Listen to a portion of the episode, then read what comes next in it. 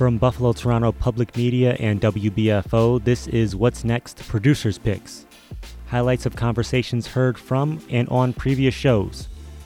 This week.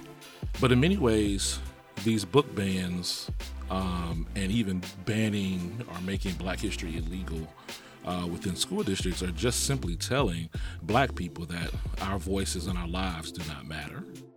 We hear from LaGarrett King and Dawnavyn James speaking all things black nerds. And we end the show with I don't care how much money you have, how many degrees you have. We are all a banana slip from being the people that we serve. So we really need to stay humble in that space um, and try to do the best we can with the gifts that God gave us. Buffalo Black Achiever honoree Melissa Archer. I'm Dallas Taylor. Thanks for listening. We start off with a conversation about black nerds with LaGarrett King, who brings with him black history educator, researcher, and author of Beyond February, Dawnavyn James. But for those folks who haven't heard of, of Black History Nerds Saturday School, tell us a bit about it. Um, is there a curriculum for it? Yeah, so um, I'll give a little backstory um, for for why Black History Nerds, um, but but just um, Black History Nerds is a uh, professional development um, sessions that happen every second um, Saturday of each month, um, and during Black History Month, we ha- we hold hold um, the sessions uh, every weekend. But during 2020, um, I received a uh, DM from a a a, a classmate who. Um, you know, was following my career, and you know, he just pointed out and said, "LaGarrett, I know nothing I know nothing about Black history, and this is a wow. black guy, right? He's a black guy. We went to the same school. He was a, you know, one one of our star athletes, and went to a SEC school like I, I did, and um, he's a pastor now. Um, and he just said, "Look, I I know nothing." And I would love for you to um, tutor me, right, in Black history, right. Um, and during that time, you know, um, I was extremely busy with all different types of, you know, Black history stuff, and I said, well, what can I do to help him out as well as others because I understood that he wasn't the only person that, you know, just didn't know anything about black history. So that's where the idea came from, right? You know, um, I'm a black history nerd. Dawnavyn's a black history nerd. I mean, anything dealing with black history, we, we want to know more about and, and, and, and learn deeply. Um, so I came up with the idea of said, hey, well, why don't we have these one hour sessions on Saturday mornings? We're just a bunch of nerds that wake up on Saturday mornings to learn about black history. And, mm-hmm. um, you know nothing uh, you, you, know you you can grab your you know your breakfast or coffee or lunch or brunch or whatever the case may be and we just sit down and we celebrate you know um, learning about black history.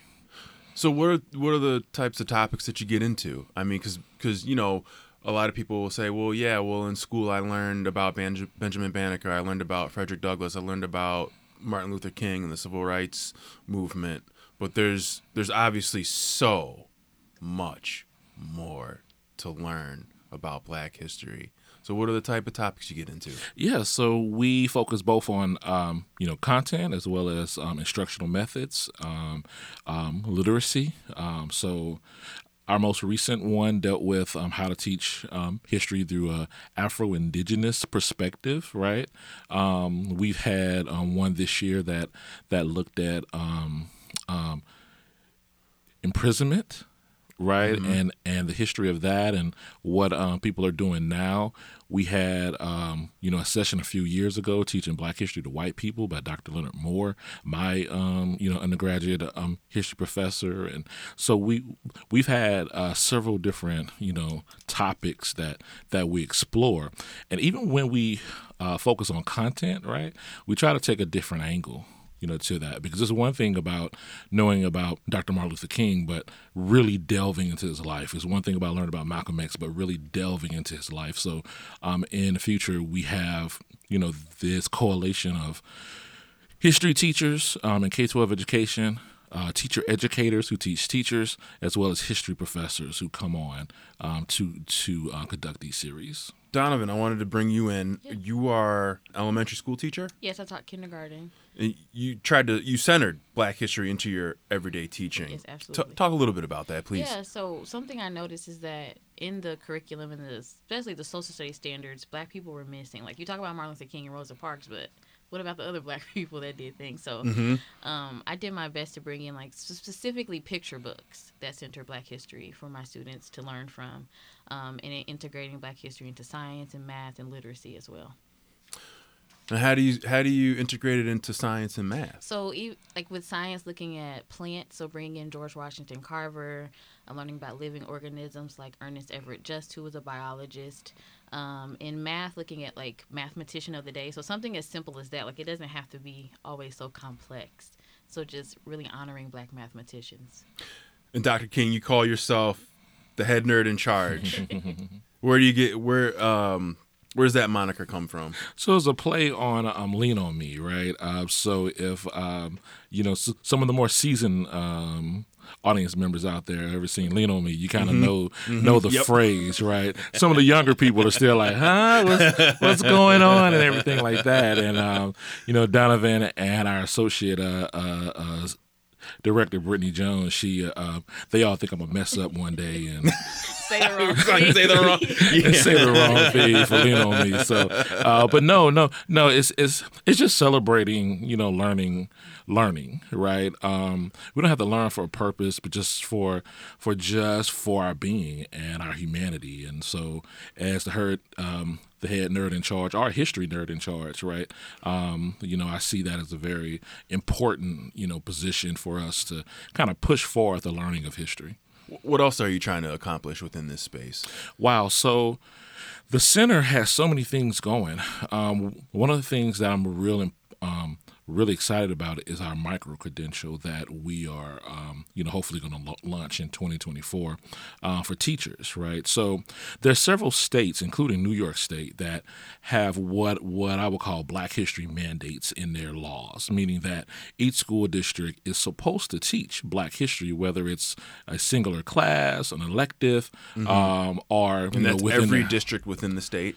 Yes, yes, yes. According to the Amistad law that uh, New York State passed, I want to say 1994 it or or 2024, some some some something around that line. But um, but what the problem is, a lot of teachers um, lack either knowledge or they're they're um, scared to teach Black history in a certain type of way, right? Um, so you know, the micro credential through the center is supposed to help those teachers kind of approach and broach those topics that may be deemed a little difficult uh, for them, as well as where to start, because even your best history teachers have a large gap when it cons- when when um, you know uh, concerning Black history education. Why would a teacher be scared to teach Black history, or or teach Black history in a certain way? Yeah, so several different um, um, you know concepts a lot here, right?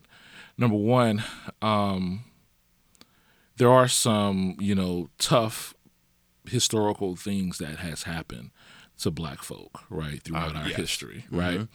Um, and you know some teachers are afraid to misspeak on certain certain topics, right? So whether it's slavery or whether it's you know uh, a civil rights movement or whether it's just just anything concerning lynching or even just talking about you know persons such as Malcolm X, the Black Panthers, et cetera, et cetera.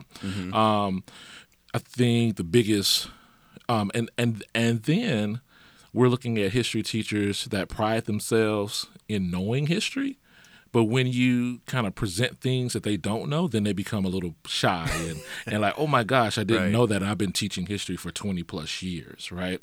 Um, so there is a kind of disconnect between what society and teachers know about black people and that's because we have a poor black history education in this um, country.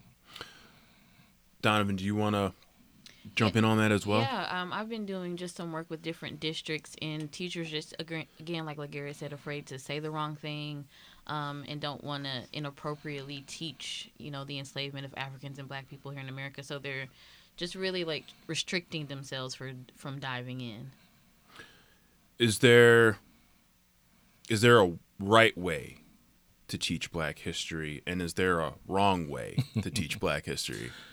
That's an interesting question, and typically we don't deal with dichotomies in terms of right or wrong. But yeah, mm-hmm. right. you know, there's a wrong. Right? Like for example, right there, there has been instances uh, all over the country about teaching slavery through mock slave auctions, right? Right. Where, you know, hey, you know, there's a black kid or there are kids in general who are playing slaves. The other people um, in, in the class are playing quote unquote masters or whatever, and they're feeling and they're touching and they're learning history in that particular way, right? There's been you know places where kids picking cotton in mm-hmm. in a cotton field and you know you know slavery math problems that focus on violence and all that stuff yeah. right so do you, so do you object to that type of teaching? Yes, yes, yes. Because I think um, in in many ways that brings additional harm to um, mm-hmm. you know to uh, black students, right? You know, um, and you know, I'm saying to other students who um, look at this as you know something appropriate, right? Now, the slavery math problems inherently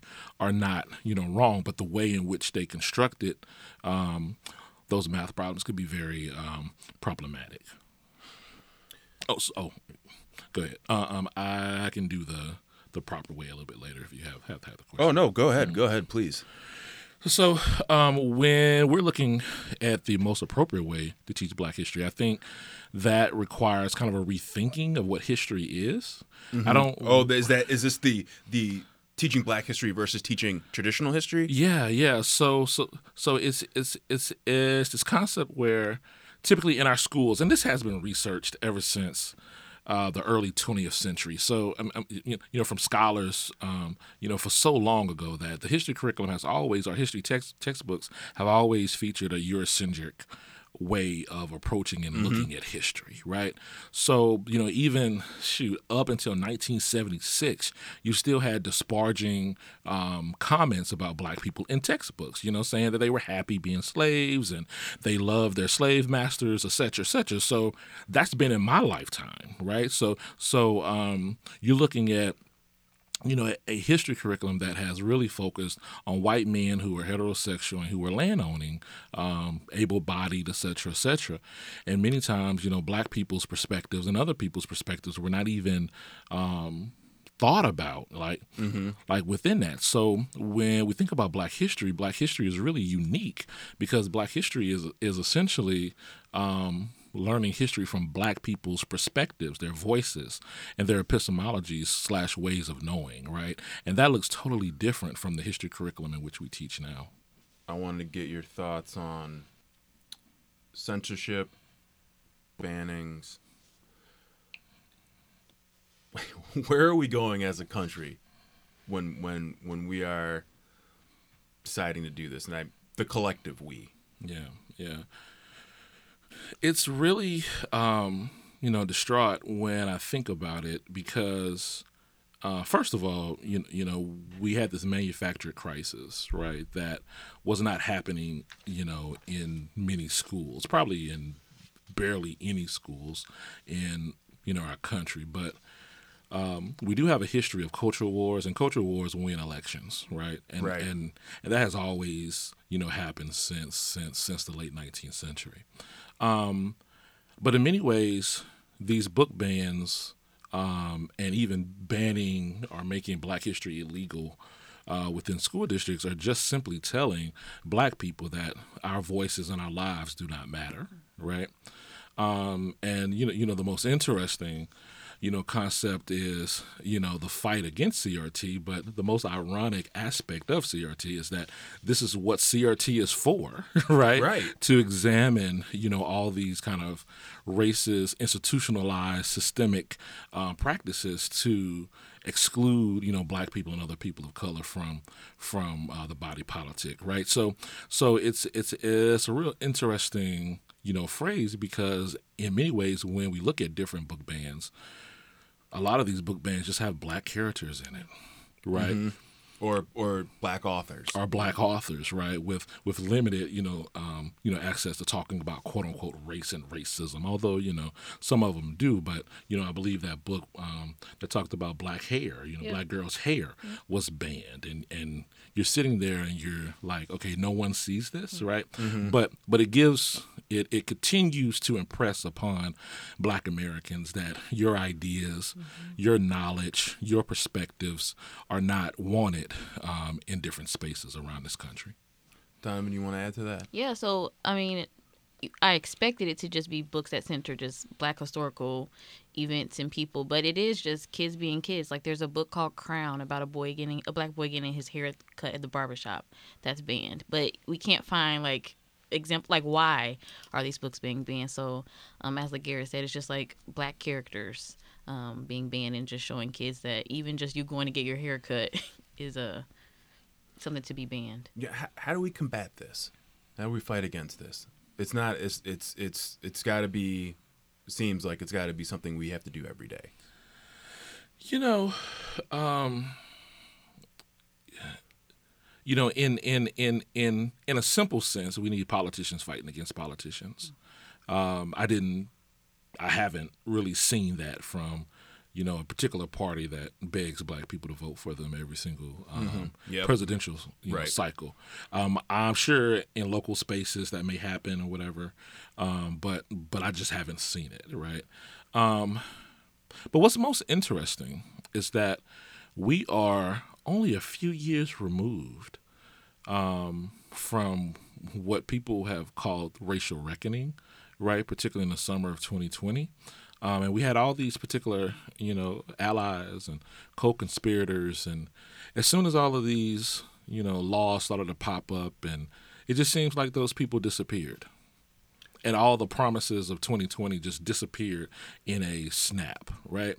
And that's very disheartening because the power is in the people. And I truly believe that the people that are fighting against this um, are the minority. I think I read a you know article that in one school district it's like one or two people who have All this power. have all this power that have banned all these particular books and that's just not right right um, so if we had and if i can be frank if we had white people that cared enough to fight against these particular things because black folk have been fighting against these these spaces but if we had those same people who did all this performative um, justice within the summer of 2020 come out and fight this then i think things would be a little bit better but it seems like just people just raised their hands and they walked away Yeah, it'd be nice if they uh, put back on the kente cloth that they borrowed and came came back and, and started fighting again.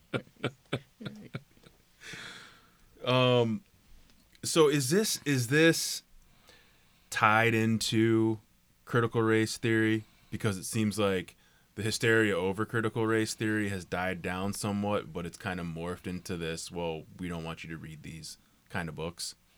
Yeah, well, I think you know we we need scholars and uh, people and lawyers to continue to um, to um, you know examine what's going on through a CRT lens, right, and just help people kind of understand uh, the language, uh, help them understand how the theory is used to explain different phenomenon, um, and clarify a lot of different things, right? Because I don't um, think that people who have a you know agenda to discredit something where so so I'll say this I've been a professor for oh my goodness like 12 years right I've been in education for 24 almost years um and I've studied critical race theory in, in, in school as well as I've wrote a few articles um, focused on the CRT and it's so much that I don't understand about CRT right? And I and and and I actually take the time to read the most important literature that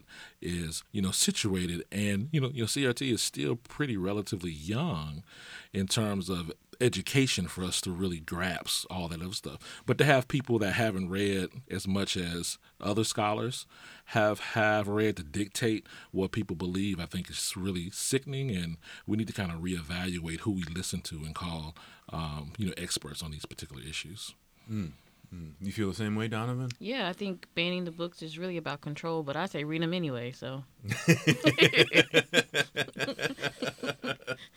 Can you can you give an example of trying to find that clarity to to clarify these things?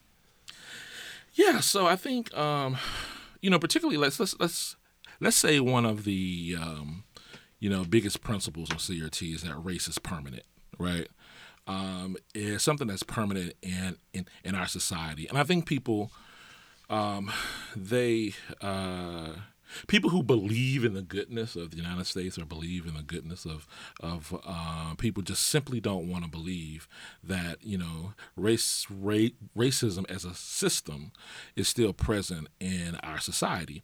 CRT scholars um, try to highlight how racism is still part of our society and how it restricts aspects of people of color right mm-hmm. um, and you know of course this can be you know with with with with the book banning can be a perfect uh, um, um, um, way to explain how you know, racism, particularly systemic racism, because if you are banning books within a system, a school mm-hmm. system, um, if you're telling teachers that they can't teach certain concepts around racism, a system, right? Um, if if if you have government agencies are you know saying it's against the law to have DEI offices and policies you know that's a system right? Uh, i think it's really important for people to realize oh so this is how right? Because if the majority of uh, officers or people of color oh now they don't have a job. Oh who's to hurt you know, mm-hmm. uh, if teachers are being punished for teaching about race and racism, typically it's the black teachers, right? And now, you know, you have less black teachers in the classroom. So all these things are cycles that that that systems play into um, racial equality. And if you get rid of those particular aspects, then you know, then then of course racism is permanent. And even in our gerrymandering, right?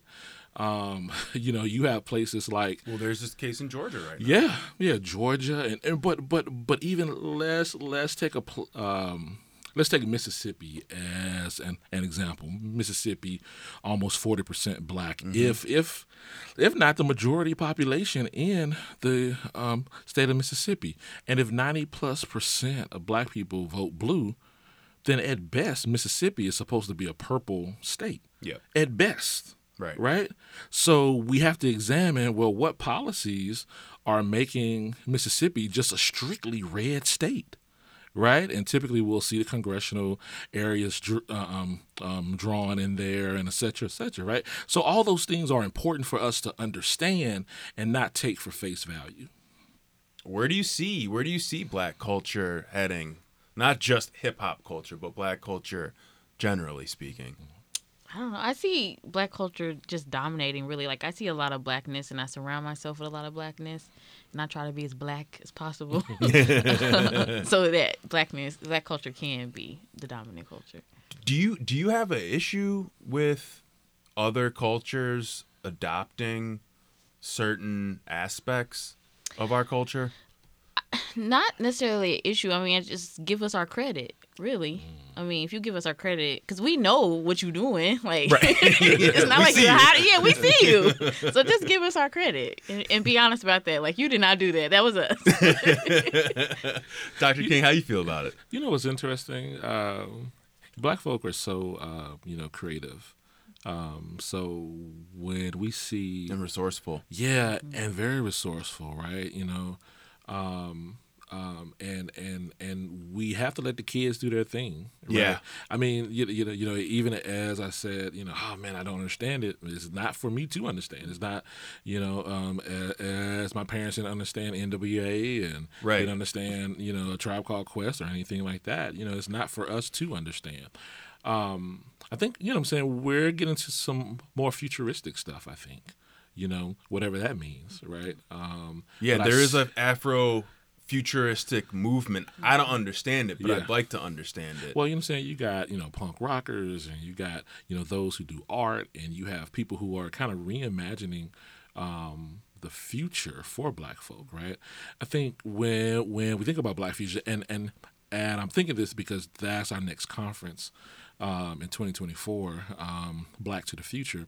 But when, when we think about um, black futures, we have to think about uh, people are saying, okay, so what would society look like if white folk just left us alone? Mm. What would society look like without racism, anti-blackness, um, sexism, etc., etc.?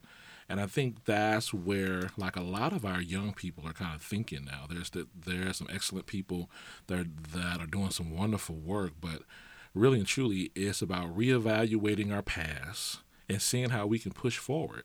Um, and yes, you know, what I'm saying we do have the you know the cool colors and you know the different you know wear and mm-hmm. you know mm-hmm. spaceships and all that other good stuff. But you know, really, is just kind of reimagining what would society look like if racism and anti-blackness just stopped. That was Thomas O'Neil White with LaGarrett King and Dawnavyn James. And we end the show with Jay Moran speaks with Buffalo Black Achiever honoree and Chief Operating Officer of the Buffalo Urban League, Melissa Archer. What brought us to brought you to our attention is that you were one of the uh, Buffalo Black Achievers for uh, for 2023. Congratulations! Thank you so much. Yes, I was shocked and very humbled, and and especially when we had the actual event, and I'm looking at the bios of all of my uh, co-winners, if you will, and um, I was like, I'm in the same league as these people. It's oh my goodness. So made a lot of friends, a lot of um, connections, partnerships, collaborations. It was a lot of card swapping that night. Um, it was a lot of fun. The event was really a lot of fun, and it was great to be amongst you know all of that talent and passion and hard work. Yeah, let, if you don't mind, let maybe explore that just a little bit. Like you mm-hmm. said, talent and passion; those are the two words mm-hmm. you used. Mm-hmm. So you you saw that among these people. There must have been a great energy in the air. Oh, it was. It was. It was electric. Yeah. yes, and, and I'm sure walking down the the um, the red carpet and then being interviewed probably had something to do with that. being in the VIP section, but it was really great to see. Um, you know, fellow community across all sectors, but fellow community members that have been recognized for the hard work that they've been doing and they're not looking for the recognition but to be recognized it just made you feel like extra special and and really um, you know, really push that, you know, that drive to continue, you know, to continue to do the work because obviously this work is so important no matter what the work is. Hmm. And to continue with that with more, uh, you know, additional passion, additional, right. like, you know, I got to get this done. And so that was probably really exciting to, you know, just to be amongst all those those other people that are doing the same thing that you're doing, but just in a different manner. Right. Did it, anybody catch you? I mean, not catch you off guard necessarily, but just the idea that, wow, you you do that, you do this. I mean, were there those types of people that that, that jump out and to your mind? Um, there were. There was a couple that you know I was like. I didn't even know this was a thing. Right. I didn't even know this was a service or something that was offered. And um, and then definitely make sure I got their contact information so we can explore and see how it can enhance our you know service provision over at the Urban League. So I was just like, oh, let me just see. You know, I'm always looking. What I thought was really a nice touch was they had sign language um, interpreters there. Ah. And at first, I thought someone was just being very animated and talking because I was like, I sometimes I talk with my hands, but I was like, that was that was very, um, very thoughtful. Right. And, I, and I really enjoyed that. So I was like, this is this is a nice event all around. The food was great. The, the program was great. Everything was wonderful. Yeah. And what was it like when they notified you? Hey, you're you're one of the achievers this year. Um, I thought they sent it to the wrong person. At first, I was like, what, "What is this?" And I'm like, "Why? What have I done?" You know, it's just been so busy. Like, you know, do I really qualify for this? And um, so that that's what went through my mind. And then I went to, um, you know, my team at the Buffalo Urban League was just like, "Oh my goodness, look at this! This is amazing!"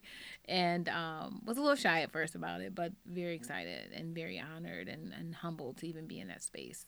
And I definitely want to talk about your work at the Buffalo Urban League, but mm-hmm. I want to talk about your journey a little bit because it's a it's a fascinating journey yeah. to this point. because you know, I, I, I I would like to think that if someone said I was the chief operating officer of anything, probably mm-hmm. the one of the first things. Oh, you must be a you must come from a business background, right? Mm-hmm. I mean, right? Am I right around? Right. right. But your background isn't well. First, it, mental health is a big part of who you are, yes. but you started off as an RN.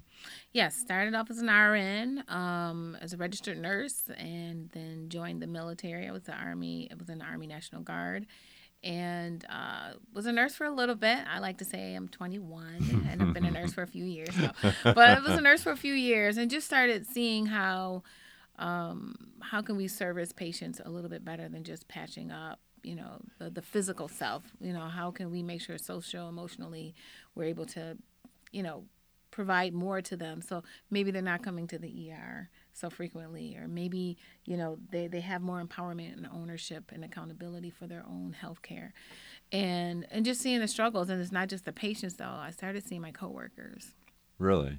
And i was like we, we have to do something a little bit different and I said, you know, how can I be part of the solution and not the problem? So initially, I was going to go to medical school, hmm. and congrats to all doctors. I have all the respect, but eight years is a long time. Four years of med school and then four years of residency, and I already was an our you know registered nurse, and so I was like, oh, I didn't know we had two amazing programs here in Buffalo. You know, one at D'Youville and one at um, UB, for you know a psychiatric nurse practitioner program so went to D'Youville and very, very was very excited, and uh, I was like, why didn't I do this sooner? Hmm. Um, but learned so much and um, and realized I was like, I am in the space I was supposed to be in, and um, and so my my thoughts are, how can I help people find the best versions of themselves, whatever that may be, and um, help them you know, have a little bit more control and empowerment and um, acknowledgement of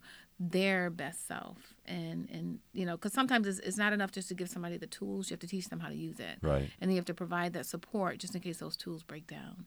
So i'm like you know i just want to be in that space to help as much as i can and however the greatest capacity that i could. So that's why i went back to school you know, and when you're grown, grown, going back to school is very different than when you're 19 and 20, yes, 21 years old.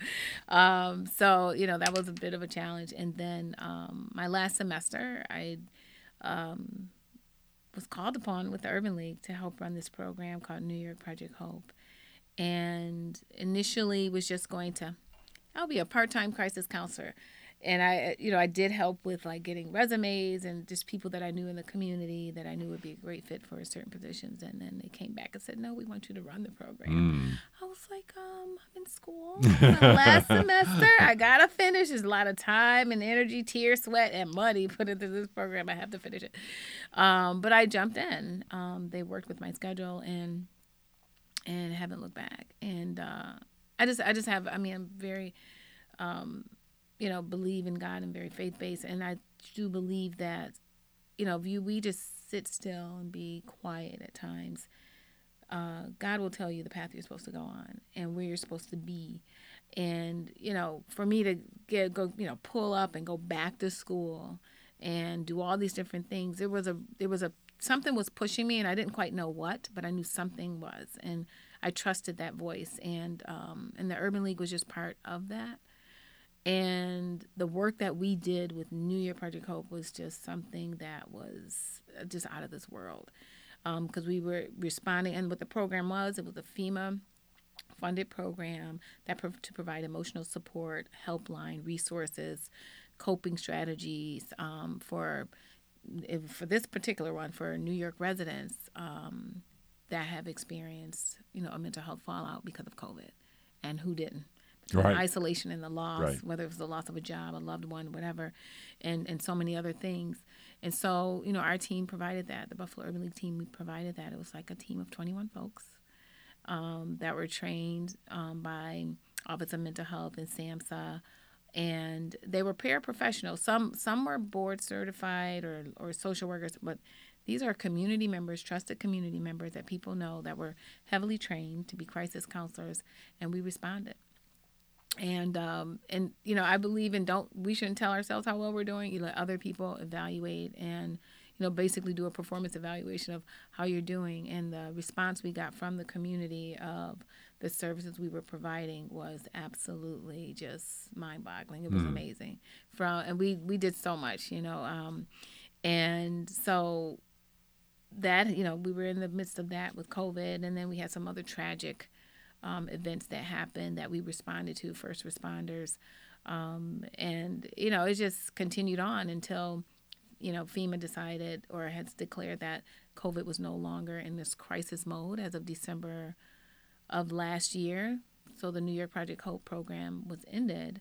But um, we were told that it was the first FEMA program to be continued in the post crisis phase. Wow. So Office of Mental Health picked it up, and now it's called Buffalo Hope. And they're still doing the same thing, providing emotional support helpline resources. I'm there, you know, in schools with seniors doing like you know um, mental health wellness events.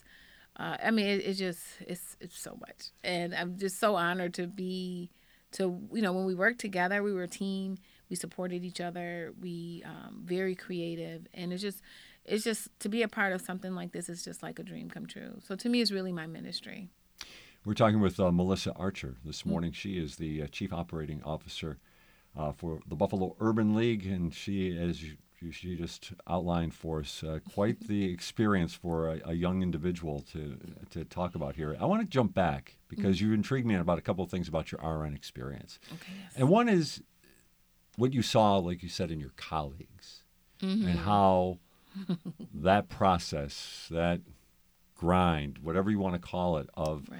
of having to deal with multiple patients who are in a variety of different levels mm-hmm. of need, mm-hmm. um, how it could wear on them. Can you talk about that a little bit? What you saw? Oh yes, yes, yes. So it, surprisingly, my my thesis for um, when I got my master's uh, in the psych NP was compassion, fatigue, and burnout. And I remember my um, chair, she said, "You didn't think, you didn't realize when you started this process that this um, thesis topic would be so pertinent." And I just saw like people, you know, the especially during COVID, the fallout from just people just being exhausted, um, tired, you know, sometimes understaffed, sometimes under, you know, feeling underappreciated, and they were just tired. Mm. And so you know, things come out. You know, that people have to find a way to cope, and it was getting very difficult because no, a lot of us nurses and anybody in healthcare, nurses, you're you're the social worker. You're the you know you're doing a lot of different things, but how do you do that when you know you're struggling to even just get out of bed? And so when I saw this, and it would affect you know their their work performance it would affect patient outcomes it would affect so many different things it's like we have to do something a little bit different so that's why i am a staunch supporter for staff hmm. and so when you've heard like staff, these uh, you know uh, different nurses and some of their unions not necessarily getting into a union thing here but when they were saying we need staffing levels you, you understood that. Oh, absolutely. Yeah. I've been in spaces where it's like you're the one, you know, you're the nurse and you may have like 12 patients and they're really acute, they're really sick. Mm-hmm. And you're like, oh, okay. And you do the best you can right. because you're in it and you want to provide the best that you can. But, you know, there's also a, a human being at the end of that, though.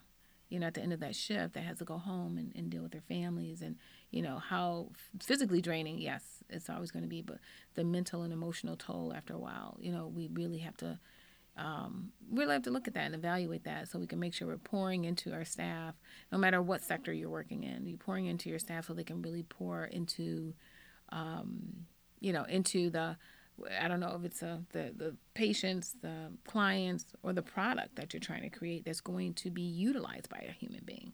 You know, so um, you know, in business terms, you know, what is the return on investment? Right, right, right. so good. you invest and you you know you get you get great dividends on the end of it. So um, it's just you know it's really has pushed me to really like look at how you engage your um, employees and you know like at the urban league we just did a an engagement survey. And you know we're going through a strategic planning and a lot of focus on how can we enhance our employees experience and you know trying to you know be there for them so they can be the best versions of themselves so that they can provide that to the community. Because you can't give from an empty cup. And i know that sounds cliche but it is so true. Sure. You know? And you're well, maybe a little distant from the rn life now after all of your experience but i'm mm-hmm. sure you probably still have uh, old friends and colleagues that are still involved. Uh, is oh, it getting yeah. is it getting better? Do you think? Mm, I think it's a, probably about the same mm. because I think a lot of folks have left healthcare because of COVID. Some That's people true. have. There's a, you know, um, some people go for different careers. Like I did, left RN to become a nurse practitioner, or people have retired. So it's a rich opportunity for you know um, other people to come in and, and study and become you know you know, become an RN, become an LPN, become a CNA, respiratory therapist, what, whatever the case may be, just you know, getting in there. But um, it seems like I don't. I, I, mean, I haven't really talked to sure. too many, um, but I haven't heard anything either way.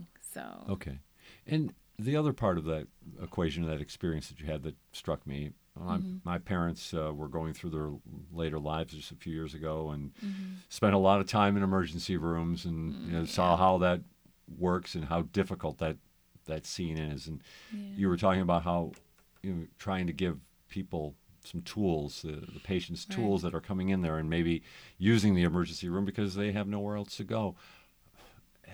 Share with us just a little bit how that, what you saw from these individuals, because, like I said, mm-hmm. I, I, mean, I saw you know some you know sad, lonely people. Uh, from my yeah. own, you know, my little distance right. and my little curtain there with my my right. mother or father. Um, what, what did you see? Well, sometimes you see folks that are, um, that like you said, the sad, lonely, or they're reaching out, or you know, they had coming in for anxiety. Is mm. it hmm. really because of anxiety, or uh, there's something else going on and it's not being treated, or not being addressed, or they are lonely, or you know, it, it's it's you know, it's so it's so individualized and so. Um, you know something where you really have to you know assess the patient, see what's going on, and then try to build some wraparound services around them. And if that's their only touch point, because I know sometimes people do use the ER as, you know, their primary care, or or um, they come in as a, a, you know just a function of I'm having some symptoms.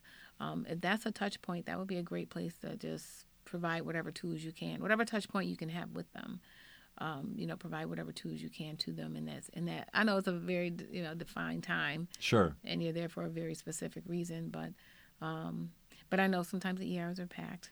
And, right. you know, it's just I think that's just the life of healthcare right now. Right. I want to jump back because mm-hmm. you intrigued me about a couple of things about your RN experience. Okay. Yes. And one is what you saw, like you said, in your colleagues, mm-hmm. and how that process, that grind, whatever you want to call it, of right. of having to deal with multiple patients who are in a variety of different levels mm-hmm. of need, mm-hmm. um, how it could wear on them. Can you talk about that a little bit? What you saw? Oh yes, yes, yes. So it, surprisingly, my my thesis for um, when I got my master's uh, in the psych NP was compassion, fatigue, and burnout. And I remember my um, chair. She said, "You didn't think, you didn't realize when you started this process that this um, thesis topic would be so pertinent. And I just saw like people, you know, the especially during COVID, the fallout from just people just being exhausted, um, tired, you know, sometimes understaffed, sometimes under, you know, feeling underappreciated, and they were just tired. Mm. And so, you know, things come out. You know, that people have to find a way to cope, and it was getting very difficult because no, a lot of us nurses and anybody in healthcare nurses you're you're the social worker. You're the you know you're doing a lot of different things. But how do you do that when you know you're struggling to even just get out of bed? And so when i saw this and it would affect you know their their work performance. It would affect patient outcomes. It would affect so many different things. It's like we have to do something a little bit different. So that's why i am a staunch supporter for staff hmm. and so when you've heard like these you know uh, different nurses and some of their unions, not necessarily getting into a union thing here, but when they were saying we need staffing levels, you, you understood that. Oh, absolutely. Yeah. I've been in spaces where it's like you're the one, you know, you're the nurse and you may have like 12 patients and they're really acute, they're really sick. Mm-hmm. And you're like, oh, okay. And you do the best you can right. because you're in it and you want to provide the best that you can. But, you know, there's also a, a human being at the end of that, though you know, at the end of that shift that has to go home and, and deal with their families and, you know, how physically draining, yes, it's always going to be, but the mental and emotional toll after a while, you know, we really have to um, really have to look at that and evaluate that so we can make sure we're pouring into our staff, no matter what sector you're working in. You're pouring into your staff so they can really pour into, um, you know, into the I don't know if it's a, the the patients, the clients, or the product that you're trying to create that's going to be utilized by a human being. You know, so um, you know, in business terms, you know, what is the return on investment? Right, right, right. so good. you invest and you you know you get you get great dividends on the end of it. So um, it's just you know it's really has pushed me to really like look at how you engage your um, employees and you know like at the urban league we just did a an engagement survey and you know we're going through a strategic planning and a lot of focus on how can we enhance our employees' experience and you know trying to you know be there for them so they can be the best versions of themselves so that they can provide that to the community because you can't give from an empty cup and i know that sounds cliche but it is so true Sure. you know And you're well, maybe a little distant from the RN life now after all of your experience, but I'm Mm-hmm. sure you probably still have uh, old friends and colleagues that are still involved. Uh, is Oh, it getting yeah. is it getting better? Do you think? Mm, I think it's a probably about the same Hmm. because I think a lot of folks have left healthcare because of COVID. Some That's people true. have. There's a, you know, um, some people go for different careers. Like I did, left RN to become a nurse practitioner, or people have retired. So it's a rich opportunity for you know um, other people to come in and, and study and become you know you know become an RN, become an LPN, become a CNA, respiratory therapist, what, whatever the case may be. Just you know getting in there, but um, it seems like I don't. I, I mean, I haven't really talked to Sure. too many, um, but I haven't heard anything either way. So Okay. And the other part of that equation, of that experience that you had that struck me, my, Mm-hmm. my parents uh, were going through their later lives just a few years ago and Mm-hmm. spent a lot of time in emergency rooms and you know, saw how that works and how difficult that, that scene is. And you were talking about how you know, trying to give people some tools, the, the patients Right. tools that are coming in there and maybe using the emergency room because they have nowhere else to go eh, share with us just a little bit how that what you saw from these individuals because like i said I, I mean i saw you know some you know sad lonely people uh, from my yeah. own you know my little distance and my little curtain there with my my Right. mother or father Right. um, what, what did you see Well, sometimes you see folks that are, um, that like you said, the sad, lonely, or they're reaching out, or you know, they had coming in for anxiety. Is it really because of anxiety, or uh, there's something else going on and it's not being treated, or not being addressed, or they are lonely, or you know, it, it's it's you know, it's so it's so individualized and so, um, you know, something where you really have to you know, assess the patient, see what's going on, and then try to build some wraparound services around them. And if that's their only touch point, because I know sometimes people do use the ER as, you know, their primary care, or or um, they come in as a, a, you know, just a function of I'm having some symptoms. Um, if that's a touch point, that would be a great place to just provide whatever tools you can, whatever touch point you can have with them. melissa um, another you were talking about some of the community events or tragedies that we've uh, gone through that you know you've you're very sensitive to because of your work and uh, and with the Buffalo Urban League and but the one I haven't had a lot of conversation or, or heard a lot about was the, the, the Christmas blizzard. We lost 47 people uh, Yeah. died during that blizzard, uh, so it was a big event in that regard. But what? How is that? You know, how is that showing up? What are we seeing? What are we hearing from from people, and how that, that is impacting them? Oh, again, the people lost a lot. People, like I said, Sure. lives were lost. Forty-seven lives were lost. Um, people had uh, damage to their homes. They had damage to their cars. Uh, damage for you know some people may have lost their jobs because they couldn't get to work. Uh, um, there's just been a lot of loss and a lot of trauma behind, especially when you have so many tragedies that occurred, and we did, you know, quite a few. Um, COVID back to back. 14th. Yeah. hmm I'm a beloved pediatrician. Oh, my. Um, there was a, just a lot of different things that occurred, and some that may not even have made the news, you know, like COVID or something else. But a lot of different things that occurred, and then to, for this to happen, and um, so I know, you know, New, Buffalo. It was Buffalo Hope at the time. Yeah, it was Buffalo Hope. But the Urban League itself responded um, by uh, we collaborated with a group um, and went door to door. Went door to door After the blizzard. After the blizzard, well, when they opened up the streets, of course, when they opened up the streets. Wasn't They- easy getting around. yeah, they opened up, you know, um, lifted the travel ban. We went door to door. So there were some individuals that were mowing and that were um, mowing, that were shoveling the snow. We were doing wellness checks, making sure people were alive and making sure like, what do you need? How can I help you? How are you feeling right now? Um, so the Buffalo Urban League team was part of that, and um, and some people would be like, you know, I ran out of diapers. So we would go back. Our base was at Delavan Grider. Go back and report that, and then they would get them some diapers or get them wipes. I mean, it was a very, um, a very good collaboration. And then another thing that we did was um, provided uh, a family day for families hmm. around just different ways to cope Mm-hmm. So I think uh, there was a laughter therapy session. It was all, like all kind of fun stuff that was going on, and then there were tables that set up, community members, ta- uh, community organizations table that set up to give information, um, just on various topics, um, mental health, housing, you know, just various things that community members could utilize, and then along with that, then we had like a um, it was like eleven person panel to talk about the you know the the mental health fallout of of um of you know blizzard. the blizzard.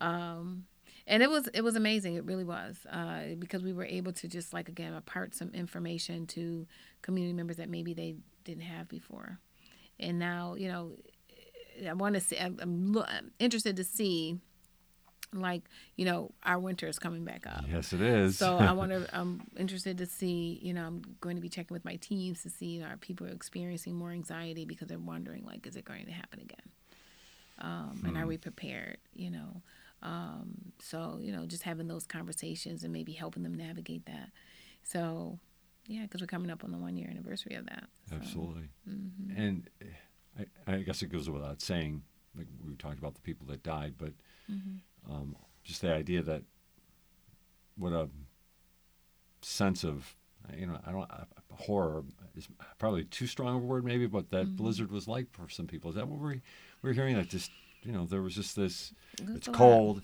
You can't see out in front of your house. Yeah. What's going on next? Uh, was that the the root of a, a lot of this? Yeah, and and not being able to have that control. Uh, mm. You know, I know for me, we couldn't even get out the house. The snow was like halfway to three quarters up. You couldn't get out the house. It was a concern of if somebody had a medical emergency, you know, where how would that look? How would that play out? Um, and I think I even tried to shovel for a little bit. I think it was uh-huh. like that Friday, and the wind was it just. Whew, it like whipped us up and then you couldn't see anything and i was like oh we, we have to go in the house because if a tree branch was in that cloud we wouldn't see it and then next thing you know we would be you know um, probably in, in, some trouble so um, i think people just uh, just wrapping themselves around that because buffalo we are used to snow sure and uh, but this was different this was even worse than the blizzard of 77 you know i was told because then i guess in 77 we didn't have the wind which did the snow drifts right. and all of that. So, um, yeah, so I think there's people are just like just dealing with and the lack of control and the loss again, right. and just the trauma of it all. That's what people are probably dealing with. Yeah. Um, moving on just a, a little bit, um, you're also involved in trying to set up a, um, I guess I'll use the term clinic for lack of a better term. I don't. I may not be the exact right word. Mm-hmm. Right on uh, Genesee Street in Hickory. Genesee and Hickory. Yes. Um, it was the location. Is that is that strategic? Is that three sixty Genesee? Yeah. Well, my aunt is a pioneer. Um, I call her my mama, but she is a pioneer. She's been a psychiatrist for many years, and she started a program called the Senses Foundation, and it was like a wraparound program to for at-risk youth, and taught them everything from and Senses is an acronym from like social skills, education, nutrition. Um, you know, it was spirituality when it wasn't in the schools because you can't put that in the schools, but um, um, entrepreneurship and then social responsibility. Okay. And really, um, a really engaging program, really successful program. And, um, but then COVID happened, so kind of, you know, you table a lot of things. But, you know, with all of our families, um, you know, um, healthcare, you know, um, careers, it was like, oh, what a, we can do something different with that. So they started the process about two years ago, and it's called the Senses Medical Wellness Center. Oh, okay. Mm-hmm, right at 360 Genesee, and uh, and so you know they started it. And, you know, she's a psychiatrist, so and I'm I'm a psychiatric nurse practitioner, and and you know, initially when you're I just graduated in 2021, so initially you, for the first 3,000 um, hours for a nurse practitioner, you have to have, a, um, I think it's called a collaborating physician. So, you know, it's like, oh, that, that works well. That, you know, we kind of, let's try it and, and see what, see what happens. So, you know, so she's they did it, ran forward with it with it, and initially it'll be be like a mental health focus, but you know we want to have mental and um, you know physical health because sometimes mental health patients they that might be their only contact. So if they can get a physical, get their immunizations at the same time they're coming to get their counseling, whether it's on their own or court mandated, whatever, you know that might be a, a, a good touch point that we can help people that maybe not wouldn't get helped. Yeah, what, and what about the, the location? Is it is it intentional in the sense that, that we're in a we're talking about an underserved absolutely area? Absolutely.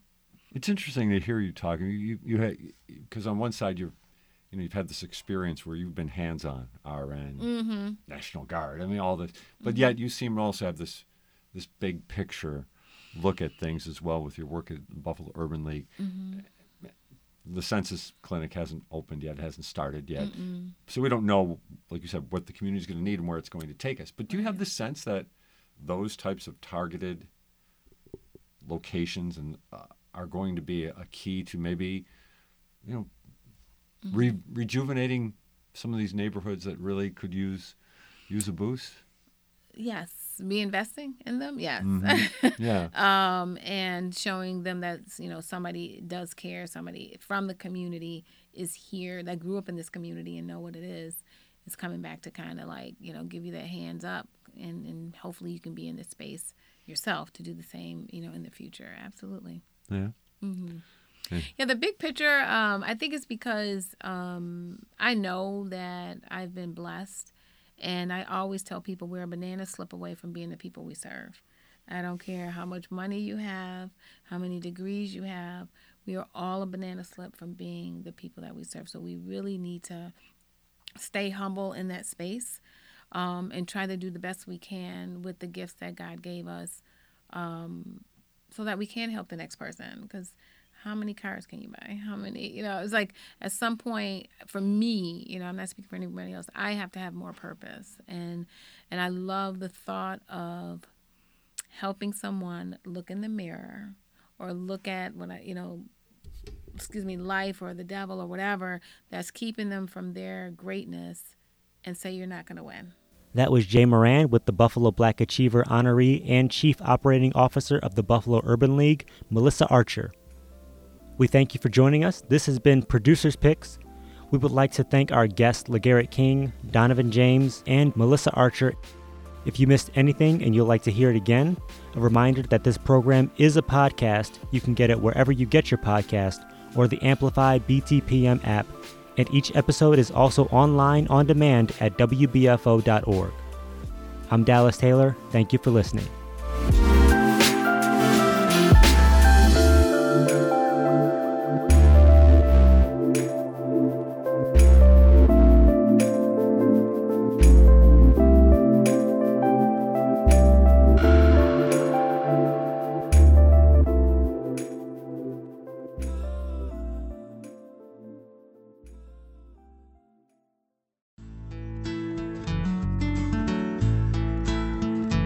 This is the Buffalo Toronto Public Media History Bite, bringing you a peek into significant historical events for the week of November 27th through December 3rd. I'm your host and program director, Tom Barrich. November 27th, 1917. The TV host of the Howdy Doody Show was born on this day. Robert Emil Smith, also known as Buffalo Bob Smith, played the part ending his TV run in 1960, but continued with live performances which evolved into, quote, adult friendly versions of Buffalo Bob that had a more nostalgic theme to it. The University at Buffalo's men's basketball team played its very first game on December 1st, 1905. They played against Cornell at Convention Hall. They lost, unfortunately, with a valiant effort, and the final score, believe it or not, Cornell 27, UB 23. Games certainly have changed. And the famous and now legendary Pierce Arrow Motor Car Company incorporated on December 2nd, 1916. They had a good run and sold most of their assets at auction in 1938. You've been listening to the WBFO History Bite. Discover more stories about Western New York's past on the Buffalo History Museum's website.